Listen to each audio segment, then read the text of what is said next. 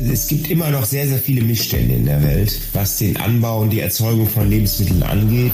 Nur weil da jetzt im Discounter ein Fairtrade-Siegel auf der Schokolade drauf ist, dann heißt das nicht, dass da kein Zehnjähriger gerade einen 20-Kilo-Sack schleppt oder so. Irgendwie ist unser Handels- und Wirtschaftssystem so darauf ausgelegt, dass das nur auf Masse und Effizienz gepolt ist. Ich würde zehnmal lieber eine Tomate aus den Niederlanden kaufen als aus Spanien, wo in Spanien wirklich, äh, um dort Gurken anzubauen, ganze Landschaften ausgetrocknet werden. Und es tut mir echt leid um die Guacamole, aber also so richtig. Wenn es eigentlich ähm, keinen Neid und keinen Missgunst mehr auf der Welt gibt, dann gibt es auch keine Kriege vielleicht mehr. Mit Menschen. Der Miserio Podcast. Mit Jan-Malte Andresen. Tue Gutes und rede drüber. Da sind wir wieder, der Miserior Podcast. Mit Menschen bedeutet, ich rede mit Menschen über Mitmenschlichkeit. Heute mit Björn Freitag. Da ist er, Björn. Hallihallo. Hallo, hallo lieber Malte, hallo liebe Zuhörer. Wo erreiche ich dich? Ich bin gerade in meiner Küche, ähm, aber nicht in der, in der Restaurantküche, sondern in meiner privaten. Und äh, ja, bei uns ist auch, äh, muss man sagen, die Küche im ähm, in unserer Wohnung auch so der Mittelpunkt. Ja. Hätte ich mir fast gedacht, ja, muss ja zentraler Mittelpunkt sein. Ähm, um genau. dich kurz vorzustellen, brauchen wir gar nicht viel. Sternekoch, Fernsehkoch, Fernsehmoderator und das machen wir von Anfang an transparent. Miserior schon seit langer Zeit auch freundschaftlich verbunden. Warum? Äh, das, ist, das hat sich ergeben und äh, das kam äh, in der ähm, Corona-Zeit und dann habe ich erst mal gemerkt, was für nette Menschen dahinter stecken und äh, wie viel Spaß mir das gemacht hat und was äh, das auch für tolle Projekte sind. Und ja, so kamen so kamen wir zusammen. Ja, über einige wollen wir sprechen heute auch. Auch dieses Video, wo du kochst, das gibt's noch bei YouTube, sehr sehenswert. Worüber möchten wir sprechen heute? Natürlich muss es, wenn ein Koch da ist, um Ernährung gehen, um Lebensmittel, um deren Anbau, um Konsum, Genuss und wo wir alle noch was lernen können. Wie schaffen wir Ernährungsgerechtigkeit? Ist natürlich auch ein großes Thema. Das treibt dich um, nehme ich an was noch? Wofür engagierst du dich, wenn ich dich frage, wofür tut Björn Freitag Gutes? Ich mache ja seit elf Jahren die Sendung Der Vorkoster im WDR. Da nehmen wir ja Lebensmittel unter die, Suche, äh, unter die Lupe. Und das ist eigentlich jedes Mal für mich eine Herausforderung, äh, so ein bisschen als Anwalt des Verbrauchers aufzutreten. Zudem engagiere ich mich noch äh, für den ambulanten Kinderhospizdienst. Absolut wichtiges Engagement, gerade gerade die Arbeit der vielen äh, Kinderhospize. Bevor wir über das Essen reden, lass uns über Werte sprechen. Und ich könnte mir vorstellen, ja. bei einigen kommen wir schon ganz automatisch auf unser Thema. Die Wertschätzung noch mal kurz erklären. Das ist äh, unsere Hoffnung, Prominente noch mal ganz anders kennenzulernen. Ich habe dir eine Liste gegeben mit 70 verschiedenen Werten. Jede, jede Menge. Da solltest du dir fünf ja, aussuchen. Das hat die, lange gedauert, das glaube ich. Das. Ja. das glaube ich. Als ich das das erste Mal gemacht habe, habe ich auch gedacht, meine Güte, eigentlich was für eine Arbeit. Du solltest dir fünf aussuchen, also die dir wichtig sind oder für die du stehst oder stehen möchtest. Genau. Äh, Riesenherausforderung. Du hast dir, ich mach's mal alphabetisch, zum Beispiel Achtsamkeit ausgesucht. Warum? Ich äh, habe zwar, was so meinen Körper angeht, manchmal die Achtsamkeit verloren, weil ich dann wieder zu viel esse oder weil ich zu viel arbeite. Aber grundsätzlich bin ich ein sehr, sehr achtsamer Mensch und ähm, bin aber auch so immer auf andere bedacht. Also das war schon so, wenn wir früher mit Kumpels in Urlaub gefahren sind, dann war ich eigentlich immer derjenige, der so ein bisschen aufgepasst hat auf alle, obwohl wir alle gleich alt waren. Ja, und der dann doch schon mal gesagt hat, hey, vorsichtig jetzt und so und mach mal langsamer. Also diese Achtsamkeit ist, die verbindet mich irgendwie. Ja. ja.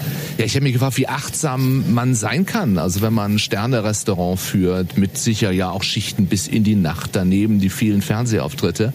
Äh, allein deswegen ist es wahrscheinlich wirklich wichtig, auf sich selbst aufzupassen. Ne? Absolut. Also das ist, ähm, man hört ja da viele Sachen so, dass äh, immer größer dieses Thema Burnout wird. Und ähm, ich äh, hatte auch mal so eine Phase, ist jetzt kein Burnout, aber wo ich so so einfach dann doch zu viel gemacht habe und dann manchmal so, muss ich sagen, so ein bisschen ähm, im Selbstmitleid erstickt bin. Und das habe ich mir einfach gesagt, das, das geht nicht mehr, das machst ja. du auch nicht mehr. Und deshalb versuche ich auch wirklich nicht mehr alles zu machen. Und dann bin ich ja auch mehr der Typ, der mal mittlerweile sagt, nee, ja. geht nicht. Umso mehr danke, dass ja. du das hier machst. Ähm, ja. Disziplin hast du dir ausgesucht, das, das spielt ja da rein. Ne? Also ohne Disziplin geht das dann wahrscheinlich auch nicht, auf sich aufzupassen und auf andere aufzupassen. Richtig, das, das fängt schon damit an.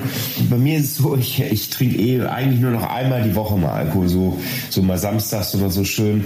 Und äh, das war aber früher schon so mit der Disziplin, dass ich sagte, Mensch, hey, du musst am nächsten Morgen irgendwie um 9 Uhr aufstehen oder um 8 Uhr und musst äh, ja dein Gesicht in die Kamera halten. Und äh, da war ich eigentlich äh, immer sehr, sehr diszipliniert, dass ich gesagt habe, hey, äh, auch mal als Koch fällt einem das ja sehr, sehr schwer, äh, eben früher ins Bett zu gehen. Ja, das fällt mir auch heute immer noch schwer, also weil ich eigentlich mehr so ein Nachtmensch bin.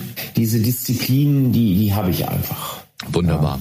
Also, äh, verrate mir, wie man was, wie, wie, du was davon abgeben kannst. Was da hinten im Hintergrund piept, ist die ja, Spülmaschine einfach, oder? Ja, das war gerade die Spülmaschine. Ja, Gott sei Dank. Fertig, Wir haben aber noch ein bisschen, bis du sie ausräumst. Wir haben, du hast dir noch ausgesucht, Flexibilität. Das ist dann auch wichtig für dich? Das ist heute äh, ganz wichtig äh, Flexibilität natürlich nicht nur in der Sterne-Gastronomie, aber auch äh, bezogen auf, aufs Restaurant muss man äh, gerade in der heutigen Zeit, äh, das haben wir ja gemerkt, auch durch die Pandemie, wie flexibel man sein muss, ja, äh, dass man sich auf neue Verordnungen jederzeit schnell einstellen muss. Ähm, ja, dann, dann die Flexibilität natürlich noch, äh, was äh, das Kochen selber angeht. Die ganze Kochszene entwickelt sich weiter und wenn man da immer wieder Gerichte von vor fünf Jahren rausholt, das äh, ist natürlich, ja, da kann man heute keinen Blumentopf mehr mitgewinnen. Ja, kommt keiner mehr in den goldenen ja. Anker nach Dorsten. Ja, genau. Ja. Wobei das natürlich auch schon wieder mehr so in Richtung Kreativität dann geht. Ja. Genau, hast du ja auch ausgesucht. Wie gesagt, aber die Flexibilität ist für mich ganz wichtig. Also es ist auch, ich gebe mal ein Beispiel, die Gastronomie rennt in so ein Personalloch rein. Also wir finden keine Mitarbeiter mehr. Ich habe jetzt komischerweise mal so eine Zahl aus den Niederlanden gehört. Da haben 100.000 Menschen für das kleine Land, muss man sich das mal vorstellen, in der Pandemie die Gastronomie verlassen. Das ist, finde ich, sehr, sehr schade einfach, weil ähm, wir müssen einerseits Mitarbeiter, da habe ich immer für gesprochen, ordentlich bezahlen und natürlich auch ähm, wertschätzen. Also das Schlimmste waren für mich früher Gäste, die meine Mitarbeiter schlecht behandelt haben. Ja. Also Björn Freitag, ein achtsamer, disziplinierter, flexibler, kreativer Mensch mit, und das ist äh, der fünfte Wert, Verantwortung. Das ist natürlich ähm, Verantwortung äh, der Welt gegenüber. Das kann sein Verantwortung den Mitarbeitern gegenüber. Ähm, also Verantwortung ist für mich ein Riesenthema. Und damit lass uns dann zu unserem Thema hier kommen, denn welche Verantwortung haben wir, hast du, wenn es ums Essen geht?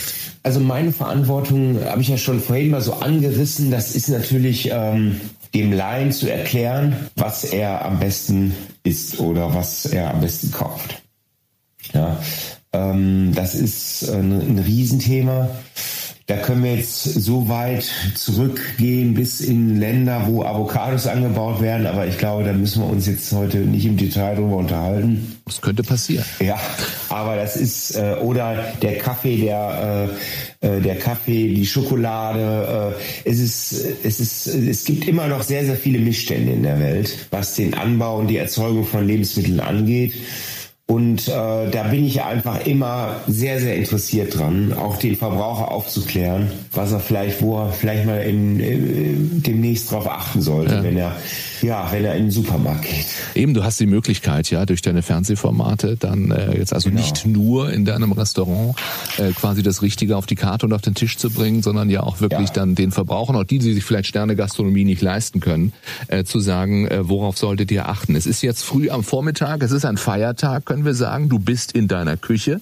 Was hast du ja. gefrühstückt heute? Ich habe äh, vorhin äh, mir ein ähm, Ei gebraten, also ein Spiegelei gemacht und ich habe kein gescheites gescheites Brot mehr gefunden. Meine Frau, die isst immer so gerne Toastbrot, also habe ich mir heute ausnahmsweise mal einen Toast gemacht, was ich eigentlich gar nicht so gerne esse. Abgepackt in Folie, aber ist dann doch im, genau. in der genau. Küche vorhanden. Ja. ja. Ich muss genau. gestehen, ich bin gerade auf Diät-Trip, äh, viel Protein, äh, Hühnerbrust. Ich esse dann Hühnerbrust ohne Brot äh, mit Paprikarand, sehr zum lecker Frühstück. zum Frühstück, aber abgepackt vom Discounter. Und da frage ich mich jetzt ja. natürlich, wo wir hier oh sitzen, bin Gott. ich ein schlechter Mensch? Ja, ja, definitiv. Nein, du bist kein schlechter Mensch, aber man sollte Hühner immer im Ganzen kaufen. Weil der Rest vom Huhn, also diese Flügelchen oder auch der ganze Körper dann, der überbleibt, weil wir Deutschen kaufen ja nur immer schön Brust und Keule. Ja. Geht tiefgefroren nach Afrika. Wenn er in Afrika auf den äh, lokalen Märkten ankommt, ist das Ding schon dreimal wieder aufgetaut gewesen. Die denken an die Afrikaner, ja, wir kochen das dann mal sechs Stunden, dann verschwinden die Bakterien wieder, tun sie nicht. Ja, also A, gefährlich. B, haben diese Menschen gar keine Chance, eine eigene Landwirtschaft ähm, aufzubauen, weil wir mit unserem Müll den Markt zu Billigpreisen über, überschwemmen, dass, dass es sich gar nicht lohnt, da unten Hühner selber zu züchten. Das heißt also, ich muss nicht nur drauf gucken, woher kommt etwas, sondern ich muss eigentlich auch im Hinterkopf haben, wo es wo es ja. hingeht danach. Ja, ja, richtig, genau. Ja, ja. ja. Das ist aber gerade im Geflügelbereich ganz schlimm. Also, dass dann ähm, diese Hähnchenteile wirklich mehrmals äh, tiefgefroren nach äh, Afrika wandern. Und das ist wirklich ein großer Missstand. Okay, ich schreibe mir gleich auf kein Huhn vom Discounter mehr. Das ist äh, das, Nein, das, das habe ich schon ich nicht gesagt. Nee, aber wenn das Ganze ein ganzes oder Hähnchen. Okay. Ich kaufe dir ein ganzes Hähnchen und das Lustige ist, äh, ein ganzes Hähnchen ist auch oft die Qualität besser. Also das ist äh, immer das Bessere im Regal, wenn du ein ganzes Hähnchen kriegst. Ja, da sind dann diverse Siegel manchmal drauf. Ja, und ähm, klar, es ist eine gewisse Bequemlichkeit, eine Brust oder eine Keule zu kaufen, aber du kannst es selber gut äh, einfrieren. Du kannst dir aus dem Rest zum Beispiel das, was da eigentlich nach Afrika geht, da machst du dir noch ein bisschen Hühnerfond und kochst das aus. Das ist ganz einfach. Ein bisschen Gemüse, Wasser auskochen und dann hast du immer noch ein bisschen Hühnersuppe im Kühlschrank. Ja? Da merkt man, wie du drin bist im Thema und ja sicher ja, versuchst, so. bei jedem Produkt nachzuvollziehen, woher es kommt, wie es angebaut wurde, wie Tiere gehalten wurden. Tust du das immer? Äh, schon. Also ich, äh, zumindest frage ich immer nach, wo kommt das Tier denn her? Aber es ist natürlich auch wichtig, jetzt mal äh, ab und zu mal, wenn es, wenn da kein zu großer äh, äh, Notstand ist, natürlich mal fünf Grad sein zu lassen, weil man kann natürlich nicht alles hinterfragen. Das geht natürlich nicht. Aber bei manchen Sachen finde ich ja schon sehr, sehr wichtig, mal äh, wirklich zu hören, äh, was da eigentlich dahinter steckt. Mhm. Um Erzeuger zu unterstützen, um ja vielleicht auch das Gewissen zu beruhigen, um das Klima genau. zu schützen oder weil es vielleicht auch ein Verkaufsargument ist. Es gibt ja viele gute Gründe, das zu tun. Absolut. Also der Mehrwert heute bei vielen Sachen ist ja schon die Klimaneutralität einfach. Ich habe jetzt letztens ein ganz spannendes Thema entdeckt. Da hat sogar hier ein regionaler Bauer mich angesprochen, hat gesagt, du Björn, es wird so viel Mais für die Biogasanlagen produziert. Warum nehme ich nicht einfach meinen Schweinemist, also das Stroh von den Schweinen, da habe ich gesagt, ja, super Idee. Da sagt er, ja, nur die meisten, also 99 Prozent der Schweine stehen ja gar nicht auf Stroh, die stehen ja auf Spaltenböden. Aber er hat wirklich jetzt, er will das durchsetzen, auch ein großes Ziel, dass die Schweine auf Stroh stehen. Und das fand ich ein super, äh, eine super Idee, äh, wo er dann sagte, ich habe ein Zertifikat auf Dauer, dass das Schweinefleisch, was du bei mir kaufen kannst, klimaneutral ist, weil eben die Biogasanlage daraus Kraftstoff macht. Also da tut sich viel. Aber ist es nicht, ja. nicht eben auch so, dass sich ja nicht jeder leisten kann, sich nachhaltig, sich ökologisch richtig zu ernähren, dann auch noch gesund, auch nicht die Zeit und schon gar nicht auch dein Fachwissen hat? Das ist schon eigentlich äh, schade. Ähm, aber das hat natürlich auch ganz viel mit uns selber zu tun. Wenn wenn du siehst, dass in Frankreich im Durchschnitt 25 Prozent vom Nettolohn für, fürs Essen ausgegeben wird, bei uns nur 11 hat das natürlich in erster Linie mit uns zu tun. Aber andererseits äh, darf es auch, muss es eigentlich auch äh, ähm, so sein, dass, äh, dass natürlich vielleicht bestimmte Lebensmittel mal gefördert werden, die wirklich besonders gesund sind. Also da würde ich eher eine Strafsteuer auf manche ungesunde Lebensmittel machen, die äh, Zuckergehalte von, weiß ich, 60 Prozent haben, als auf gesunde Lebensmittel. Und ähm, das ist ein ganz schwieriges Thema, weil ich meine, wir wissen alle, wenn du ein Krebspatient bist, dann hast du ja, egal ob du privat oder kassenversichert bist, hast du immer die äh, Möglichkeit, die besten, auf die besten Medikamente zurückzugreifen. Ja, wie soll ich sagen, wenn wir jetzt zum Beispiel in den Supermarkt gehen, dann ist da schon irgendwo eine Zweitklassengesellschaft, muss man sagen. Die einen, die kaufen dann nur Bio und hier Bio und da Bio. So, und zahlen dann zum Teil das Dreifache von den konventionellen Sachen. Ne? Das kann sich natürlich nicht jeder leisten. Ne? Also da muss auf Dauer was passieren. Aber ich glaube, erstmal muss der Deutsche, der auch, also es haben ja viele ähm, mehr Geld zur Verfügung für Lebensmittel, aber freuen sich dann trotzdem einfach über diese Schnäppchen, die da immer ja, in den Supermärkten ja, liegen. Ja, also da, da muss man noch dran arbeiten. Ich glaube, da habe ich noch nicht genug Arbeit gelassen, ganz ehrlich. Ja, vielleicht muss man in der Schule schon anfangen. Das ist ja auch eine, eine oft gehörte Absolut, Forderung. Ja. Ernährung als Schulfach, das wär's doch eigentlich. Richtig, ja, ich habe auch früher in der Schule so eine Koch AG gehabt, aber da gab es gefühlt dann immer nur Spaghetti Bolognese. Ja. auch nicht sehr nachhaltig. Wobei, das fand ich eigentlich ganz lustig. Ich habe mal eine Sendung über Hackfleisch gedreht und Hackfleisch, wusste ich auch nicht, ist das meistverkaufte Fleisch in Deutschland. Ja. Gemischt oder Kann Schwein oder Rind? Wahrscheinlich Schwein. Ne? Wahrscheinlich gemischt. Gemischt, ja, gemischt, ja. ja. Okay, da müssen wir auch drauf gucken, dass die Haltungsform ordentlich war. Nein, es ist ja einfach schon traurig, ja, dass äh, Fleisch, ein gutes Fleisch im Fleischwolf landet einfach. Ja? ja. Ja. Das ist für mich immer so ein bisschen, ja, traurig einfach. Ja. Ich bin bei den äh, Recherchen zu diesem Podcast gestoßen auf ein Gymnasium in Düsseldorf, nur weil wir gerade über Ernährung als Schulfach gesprochen mhm. haben. Die machen jetzt zwar keinen Ernährungsunterricht, äh, aber ganz viele Schulaktionen, auch fächerübergreifend und dürfen sich äh, offiziell Fairtrade Schule nennen. Auch das gibt's. Wow. Womit wir dann beim entscheidenden Thema ja auch für Miserior sind, eben fairer Handel. Bei dieser Schule steht Fairtrade drauf, ist es sicher auch. Wie sieht's denn bei den Produkten aus, die wir im Handel bekommen? Ich glaube, das hast du dir auch mal genauer angeguckt angeguckt. Also ist das immer Fair Trade, wenn es draufsteht? Also Fair Trade ist nicht immer, weil eigentlich müssten die Erzeuger noch höhere Preise bekommen. Es ist so ein gewisser mehr oder so ein gewisser Bonus, den die Bauern kriegen, aber eigentlich ist das ein sehr, sehr allgemeines Siegel. Es schützt auch nicht vor Kinderarbeit, muss man ganz ehrlich sagen. Ja? Mhm. Also ähm, nur weil da jetzt im Discounter ein Fairtrade-Siegel auf der Schokolade drauf ist, die immer noch viel zu günstig eingekauft wird, die, die Kakao-Nips, dann heißt das nicht, dass da kein Zehnjähriger gerade einen 20-Kilo-Sack schleppt oder so. Ne? Also das ist wirklich äh, immer noch ein großer Mischstand. Und da ist halt wichtig, dass auch die Kirchen, dass die wirklich diese Projekte machen, also diese Dörfer gründen dort ähm, in den Ländern und äh, Kinder zur Schule schicken. Also das, das ist sehr, sehr wichtig. Aber ich kann mich jetzt nicht als Verbraucher darauf verlassen, äh, nur wenn da ein Bio oder ein Fairtrade-Siegel drauf ist, dass das äh, alles toll ist in der Familie, die da den Kakao anpflanzt. Mhm. Ja, ist ja auch wichtig zu wissen. Ja. Holen wir mal den Fairtrade-Experten von Miserio dazu. Das ist der, der Wilfried. Wilfried Wunden ist Referent bei Miserio für den Bereich fairer Handel. Wilfried, Hallihallo. Hallihallo, guten Morgen. Da ist er.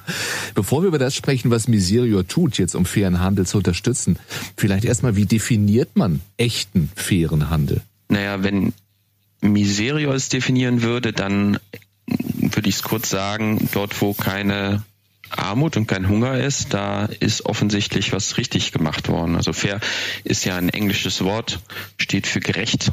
Das äh, fair klingt irgendwie so wie, wie Fußballspiel, ne? Rote Karte, gelbe Karte oder so oder faul und dann gibt's eine Strafe. Ähm, aber fair ist so ein großes Wort. Das heißt, alles ist gerecht. Und das ist natürlich auch ein hoher Anspruch, das muss man auch sagen. Insofern ähm, sind die kritischen Worte von Björn schon richtig. Also man muss echt genauer hingucken. Es reicht nicht einfach ein Siegel irgendwo hinzukleben, aber es hilft aber auch beim Einkauf. Es ist nicht so, dass ähm, man einfach ohne weiteres sagen darf, mein Produkt ist fair und das hat keine Konsequenzen. Ähm, schade ist, dass es nicht gesetzlich geschützt ist. Also bei Bio gibt es noch so klare gesetzliche Regeln, aber ähm, fair, das Wörtchen fair ist nicht geschützt. Und da müsste man vielleicht doch mehr Kriterien haben, dass man sagt, okay, jetzt darf ich mein Produkt fair nennen. Das mhm. wäre schon ganz gut. Also ich mache hier eine Liste, was wir alles brauchen. Wir brauchen eine Zuckersteuer, das hat äh, Björn ja äh, gesagt. Äh, wir brauchen eine gesetzliche Handhabe oder eine Regelung, was ist wirklich fair. Dialog, Transparent, Respekt, das sind wahrscheinlich so die, die entscheidenden Begriffe, oder? Wenn es um fairen Handel geht. Ja, absolut. Also es ist so, dass ähm, dadurch, dass Handel so weit weg ist und teilweise so viel Machtunterschiede auch beim Handel da sind. Damit meine ich jetzt, dass Leute zum Beispiel frische Produkte, Gemüse haben oder eine Ananas und die kannst du nicht einfach sagen, nö, verkaufe ich erst nächstes Jahr, wenn die Preise besser sind. Also all diese Fragestellungen, ähm, gerade da, wo so Machtungleichgewicht ist im Handel, da wird es schwierig und da brauchen wir gewisse Regeln. Mhm. Da müssen zum Beispiel unfaire Handelspraktiken angesprochen werden. Und ich glaube auch, dass ähm, Handel total hilfreich sein kann, um auch Armut zu bekämpfen und für Wohlstand zu sorgen, gar keine Frage. Aber dort, wo das auf Ausbeutung beruht oder auch Ausbeutung der Natur, nicht nur der Menschen, sondern auch der Natur. Ihr habt mal die Avocados gerade erwähnt. Ähm, da müssen schon noch Regeln her, ganz klar. Hm. Das heißt, auf fairen Handel achten wir immer dann, wenn es ein Produkt sein muss, das es regional nicht gibt, das es gar nicht geben kann? Oder ist es nicht auch Fair Trade, wenn es, äh, weiß ich nicht, Wurst vom Landwirt um die Ecke ist? Also ich finde schon, dass das auch äh, eigentlich ähm, der alte Begriff äh, fairer Handel und wo es dann um diese sogenannten Kolonialwaren geht, weißt du, Tabak, Kakao, Kaffee, Tee, die hier nicht wachsen, dass man äh, auch über Fairness hier sprechen muss. Äh, übrigens, Gemüse kommt zu 50 Prozent auch gar nicht mehr aus der Europäischen Union, was wir hier konsumieren. Also die Paprika ist ziemlich wahrscheinlich nicht aus Deutschland, vielleicht noch aus den Niederlanden oder nur gehandelt. Ich wollte nur kurz sagen, wir sind ganz schöne Gemüse-Zwischenhändler inzwischen geworden. Äh, meistens kommt dann äh, die Petersilie doch aus Ägypten. Und äh, das ist uns auch nicht so richtig klar. Ne? Ja, ja. Dass, äh, man denkt immer, der Kaffee kommt von so weit weg. Insofern ist auch richtig, was der Björn sagt, ne? oder was du auch sagst, dass man auch nochmal gucken muss, was bauen wir eigentlich selber an, wie bauen wir es selber an und was möchten wir auch handeln. Ja. Übrigens stellt sich die Frage auch rein, rein wirtschaftlich, die Energie äh, gehen so hoch, also auf Dauer äh, wird das eh ein Thema sein, dass man nicht mehr alles völlig sinnlos quer durch die Welt schickt. Mhm. Gerade bei, bei frische Produkten. Okay, aber dann gibt's nur noch Sellerie und keine Petersilie mehr, weil die doch aus Ägypten kommt. Also, oder anders gefragt, Björn, wie regional geht's eigentlich? Und wie regional ja, muss es sein? Ähm, was ich vorhin äh, nochmal sagen wollte, gerade wo die äh, Niederlande angesprochen wurden, also zum Beispiel früher, das war immer so ein Unwort zu sagen, ich kaufe meine Tomaten aus Holland, ja, aus dem Treibhaus. Das, sind, das sagte die Deutschen, die Deutschen früher immer, das ist die Wassertomate. Das stimmt gar nicht, weil die äh, Niederländer, die sind ja führend in dieser Technologie mit den äh, Gewächshäusern. Ich würde zehnmal lieber eine Tomate aus den Niederlanden kaufen als aus Spanien, wo in Spanien wirklich, äh, um dort Gurken anzubauen, Paprika und Tomaten, ganze Landschaften ausgetrocknet werden. Also das ist schon der Witz alleine, Gemüse aus wasserarmen Ländern zu kaufen. Ja, das ist äh, für mich ein Unding. Wobei ich äh, eine schöne ähm, Entwicklung sehe. Es gibt ganz viele Flächen hier bei uns im Ruhrgebiet, die früher zum Beispiel äh, Stahl- und Bergbauflächen waren wo jetzt Gewächshäuser äh, äh, entstehen. Und das finde ich auch sehr spannend, dieses Thema. Mhm. Einigen wir uns drauf, EU ist noch ganz gut, äh, wobei Spanien auch EU, also äh, so eine Regel wäre, da wo es Wasser gibt, da darf das Gemüse auch herkommen. Gemüse, was zum Beispiel natürlich sehr viel Wasser braucht zum Wachsen. Ja, okay. Ja, würde okay. ich schon sagen. Gibt es denn, äh, Wilfried, vielleicht auch die Frage an dich, Produkte, die wirklich ein No-Go sind äh, und solche, bei denen man sagen kann, geht gerade noch, wenn wir jetzt eben auf diese, du hast es vorhin gesagt, die traditionellen äh, Produkte, die von weiter her kommen, guckt? No-Go, die Avocado ist schon mal erwähnt, erwähnt worden. Ne? Es gibt kaum gescheiten Anbau von Avocado. Das ist leider so.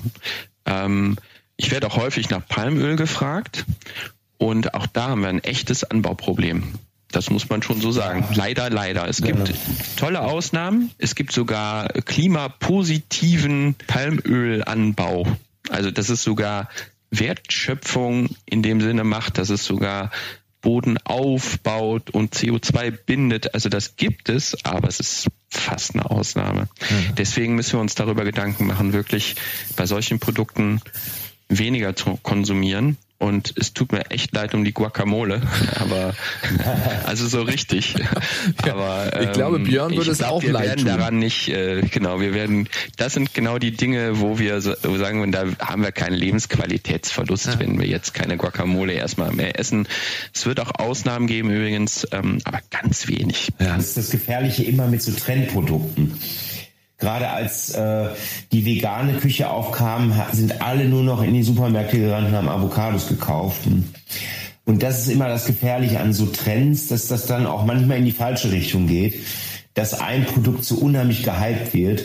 Und zum Thema Palmfett oder Palmöl, da sollte man auch wirklich mal gucken, wenn man verarbeitete Produkte kauft, weil das ist meistens mit drin, weil die Industrie liebt äh, Palmfett so weil das so äh, ja maschinenfähig ist sozusagen für ihre Produkte. Also das ist immer ein Produktionsprozess dann, äh, der wo Palmöl ganz gut dazu passt oder Palmfett. Also einfach mal auf die Packung gucken, was drin ist. Hm. Du wirst fast überall Palmöl finden. Also ich weiß das jetzt auch nur, weil es ist ja, wenn man sich damit beschäftigt und hier Bonustochter bei uns hatte so eine äh, Palmöl, äh, ich bin informiert Phase, Gott sei Dank, und fing also an, auch überall drauf zu gucken.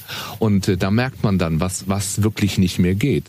Aber das ist ja gut. Also das ist dann der Druck des Verbrauchers ja auch, oder? Den braucht Wilfried. Ja, unbedingt.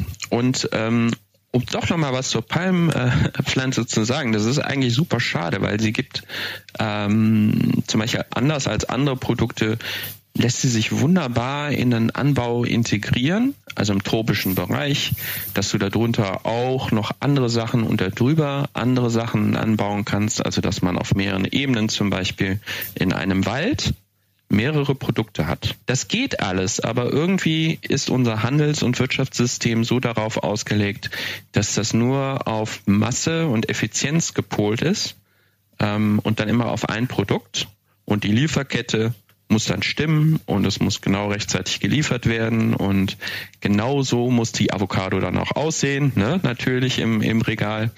Aber das Absurde ist, es ginge schon besser und anders. Und ähm, das stellen wir auch immer bei unseren Partnern fest, dass die äh, vor Ort Lösungen finden.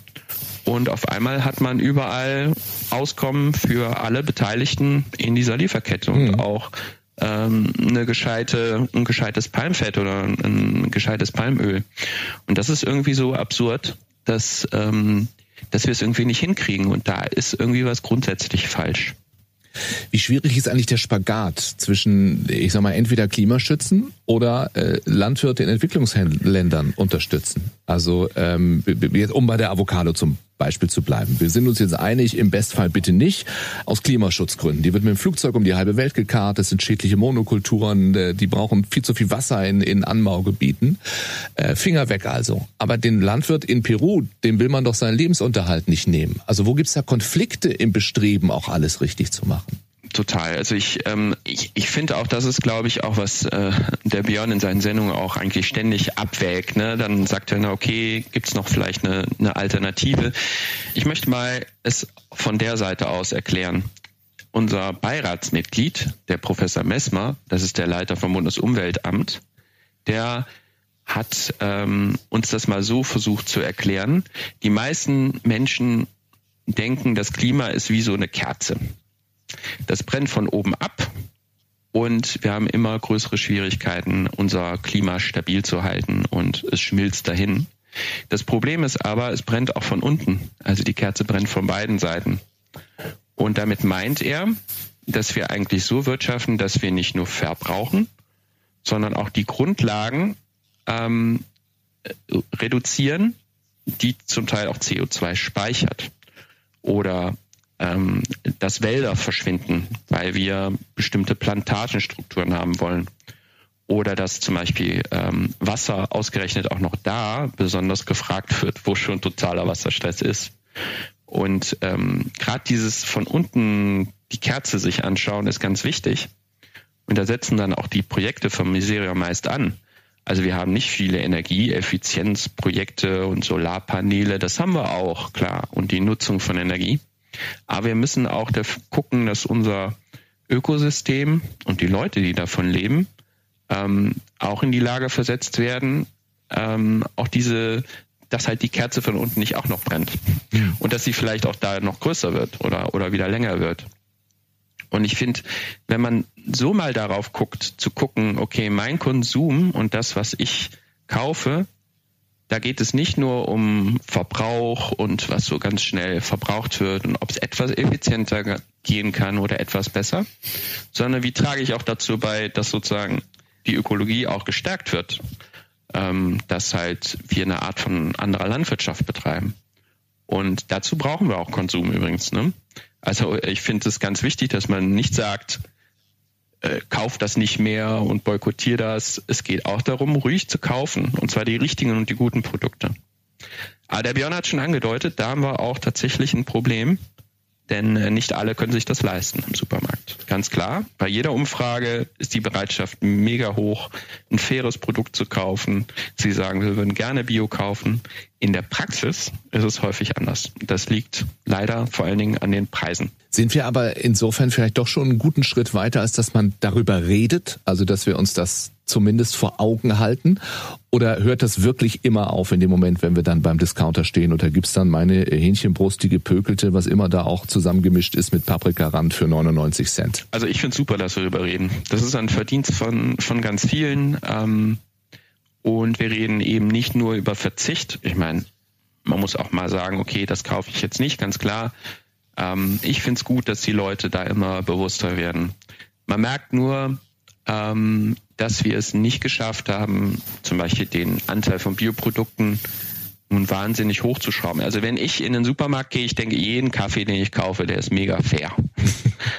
mega. Aber äh, das sind nur sieben von 100 Tassen die in Deutschland konsumiert werden. Man geht da aber hin und denkt, wow, alles fair. Ähm, selbst mein Discounter hat's voll im Griff.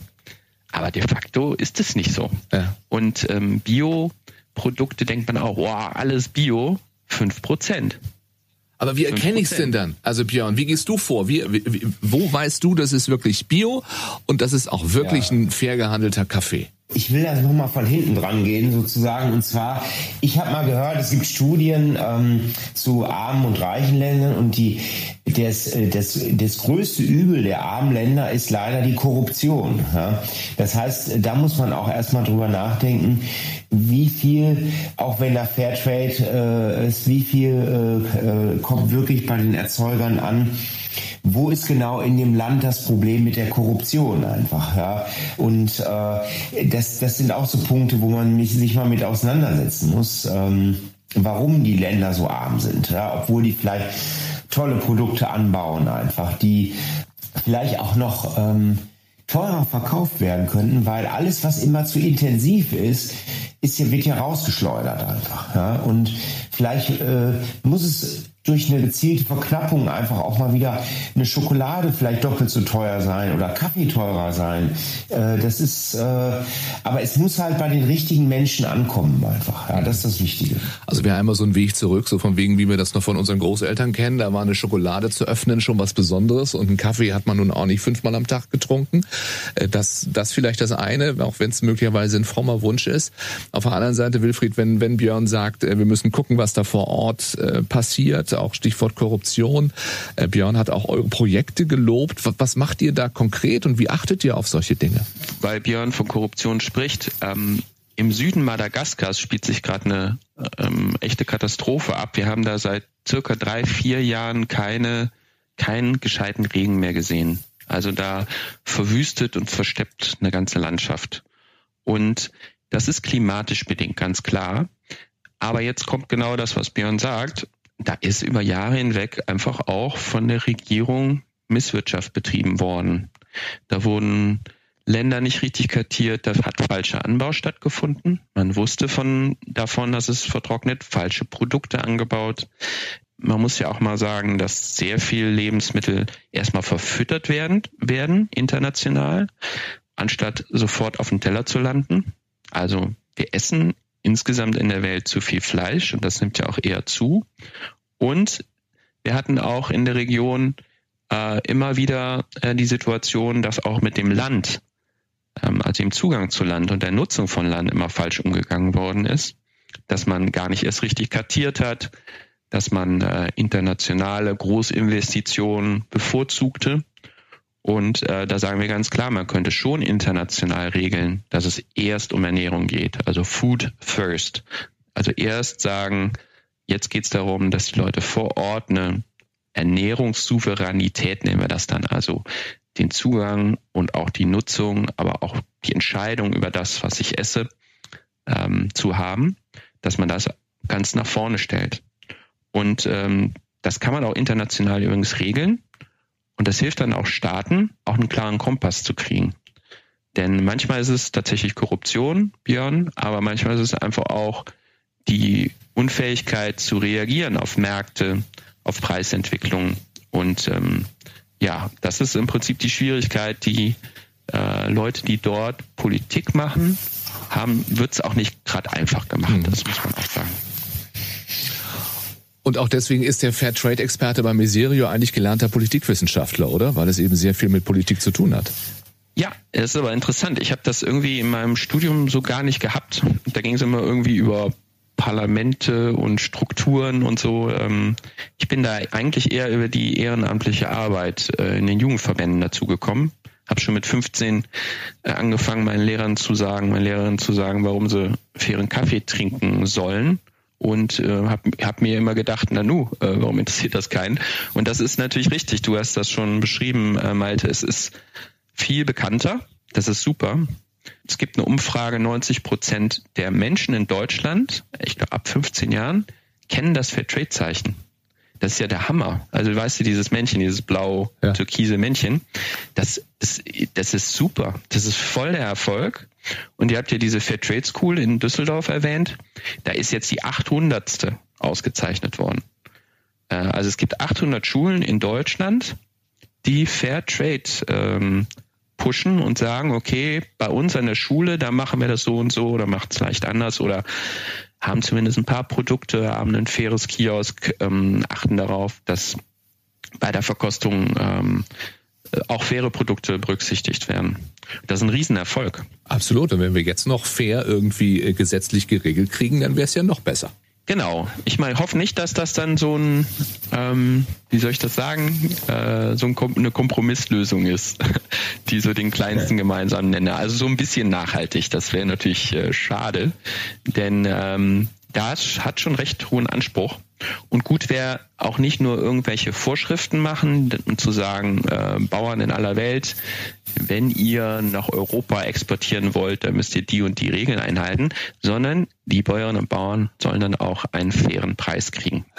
Und das ist, glaube ich, immer das Problem. Man hat immer mega Ansprüche, was äh, gegenüber Lebensmitteln bis hin zu Hygienestandards die sind zum Teil verrückt. Und dann ähm, ist man aber nicht bereit, auch die entsprechenden Preise zu zahlen. Und ähm, das halte ich für ganz entscheidend. Also da muss auch klar eine Preiskomponente drin sein, wenn man es denn gesetzlich regelt. Also da ist noch viel zu tun. Ihr kümmert euch drum. Björn Freitag kümmert sich äh, mit Fall. seiner Arbeit auch drum. Äh, du nimmst das sicher auch wahr, dass die Menschen grundsätzlich empfänglicher sind für diese Themen, oder? Also ich kann mir vorstellen, sowohl natürlich die Zuschauerinnen und Zuschauer im Fernsehen, aber auch die Gäste in deinem Restaurant. Also guckt man da auch in der Sterneküche, wo kommt's her und und äh, ist es vielleicht Fair Trade? Ja, also wobei ich sagen muss, im Handel, also das, was wir so im Supermarkt und auf dem Markt kaufen oder so im privaten Haushalt, glaube ich, dieses Thema Bio und Regionalität viel früher anfingen als in den Restaurants. Also ich kenne zum Beispiel auch kaum Restaurants, ähm, die ähm, äh, Bio anbieten. Also äh, du hast auch, jetzt kommen gerade erstmal so die Großhändler, die auch Bio für, für die Gastronomie anbieten. Also es war lange Zeit immer so ein Tabuthema, äh, Bio. Ja? Ähm, und das, das hat mich immer so sehr verwundert, aber es, es kommt auf jeden Fall. Ja. Also da machen wir hier in Deutschland mehr und mehr richtig, können uns das ja auch leisten. Auch das haben wir ja schon äh, besprochen. Im Großen und Ganzen können wir uns das leisten. Ähm, es ist dann aber längst nicht alles erreicht. Das wäre vielleicht noch so ein Thema, was ich gerne noch kurz ansprechen würde. Das Stichwort Ernährungsgerechtigkeit. Das ist, glaube ich, so der Fachbegriff für den Satz, den wir alle mal zu unseren Kindern gesagt haben. Du willst dein Brokkoli nicht essen und in Afrika verhungern die Kinder. Aber es ist ja so, ne? Bei den einen ist Überfluss, bei den anderen ist Mangel. Das zu wissen sorgt bei dir zum Beispiel wofür, Björn? Das zu wissen, das sorgt für ein großes Unbehagen. Das ist äh, finde ich, für uns alle eine Pflicht, äh, gerade Kindern zu zeigen, wie wertvoll so ein Lebensmittel ist, wie wertvoll ein Apfel ist, irgendwas, was, was dahinter steckt, äh, eigentlich Lebensmittel zu erzeugen. Ja? Und ich glaube, das ist ganz wichtig, äh, da so ein Bewusstsein auch zu schaffen. Was bedeutet das Thema Ernährungsgerechtigkeit für Miserior, Wilfried? Das bedeutet eben auch nicht nur Mangel. Mangel ist natürlich die vielleicht die extremste Form. Ne? Ähm, insbesondere bei Kindern, die äh, im Prinzip dann für ihr Leben gezeichnet sind. Also wenn du in deiner Kindheit schwersten Hunger leidest, hat das totale Auswirkungen auf deinen Körper und deine Psyche. Ähm, aber gleichzeitig geht es auch um gute und richtige Ernährung. Also es gibt auch sowas wie Fehlernährung, ähm, es gibt Fettleibigkeit. Es ist ein Megathema, ein mega Gesundheitsthema. Ähm, viel zu viel Salz im Durchschnitt weltweit in den Produkten, viel zu viel Zucker. Der Björn hat es auch schon mal erwähnt. Es hat auch mit Energie zu tun. Teilweise kochen die Leute und das, was sie unter ihrem Topf verbrennen, ist teurer als das, was im Topf ist. Also auch das ist echt gerade eine Entwicklung, die uns Sorgen bereitet. Und ähm, da müssen wir auch über andere Energieformen reden. Das klingt jetzt so ein bisschen, ähm, dass ich jetzt nicht zum Thema spreche, ne, mit Mangel und Dings, aber es ist ein bisschen komplexer. Und ähm, was wir versuchen, ist ähm, natürlich auch in Deutschland davon auch zu berichten, wieso die Lage ist und was machen die Leute zum Beispiel, die, wo Energie viel zu teuer ist. Sie gehen dann auf die Märkte und kaufen dort, aber die Märkte sind dann auch wieder leider etwas, äh, zum Beispiel die Garküchen in Asien, tendenziell sehr salzlastig, ähm, teilweise auch mit Fertigprodukten. Das heißt, ähm, wir haben da einen Riesenbereich. Und wir denken, der Schlüssel dahin ist, dass äh, wir Bäuerinnen und Bauern in aller Welt stärken, dass wir ihnen, ähm, dass man die viel mehr Unterstützung und Hilfe brauchen bei der Beratung, ähm, wie man Produkte zum Beispiel auch ähm, dass sie nicht schlecht werden. Circa ein Drittel der frische Produkte wird weltweit erstmal weggeschmissen, bevor man sie überhaupt in den Markt bringt. Da wäre noch ganz, ganz viel zu erreichen. Und da sind wir auch ganz optimistisch, weil wir merken ja, überall gibt es Lösungen dafür. Und ähm, ich denke, das ähm, ähm, kann dazu beitragen, dass wir weltweit doch äh, auch wegkommen von Hunger. Ähm, bisher sind so circa zehn Prozent der Weltbevölkerung, die regelmäßig Hunger leiden. Mhm. Und ähm, naja, da müssen wir noch ganz viel arbeiten. Und das werdet ihr tun, aber ich habe das schöne Wort optimistisch rausgehört.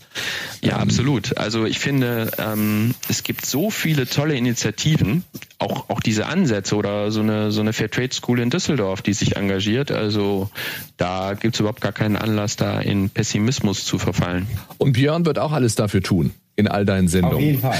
Ja.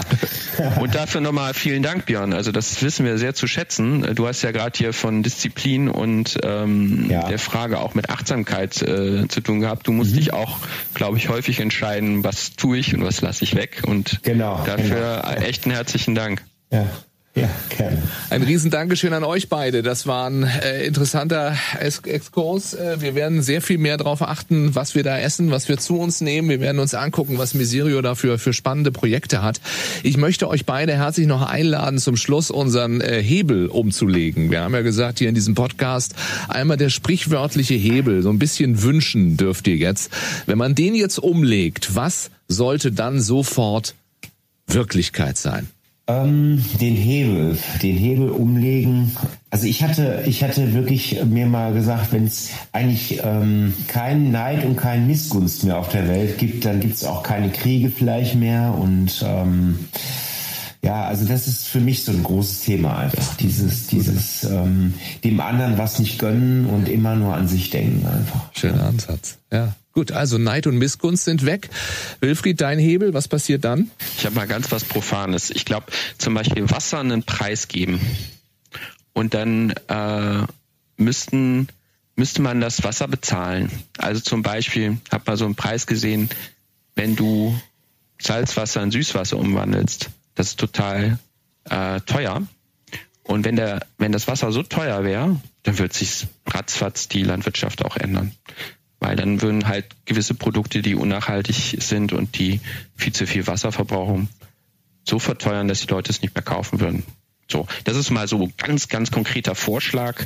Ähm, ich fände das total hilfreich. Wilfried, Björn, vielen Dank. Ja. Bleibt so engagiert, Danke. wie ihr es seid. Okay. Danke. Das war Mit Menschen, der Miserio Podcast. Mehr über die Arbeit von Miserio für Menschen in Not und wie auch du helfen kannst auf miserio.de.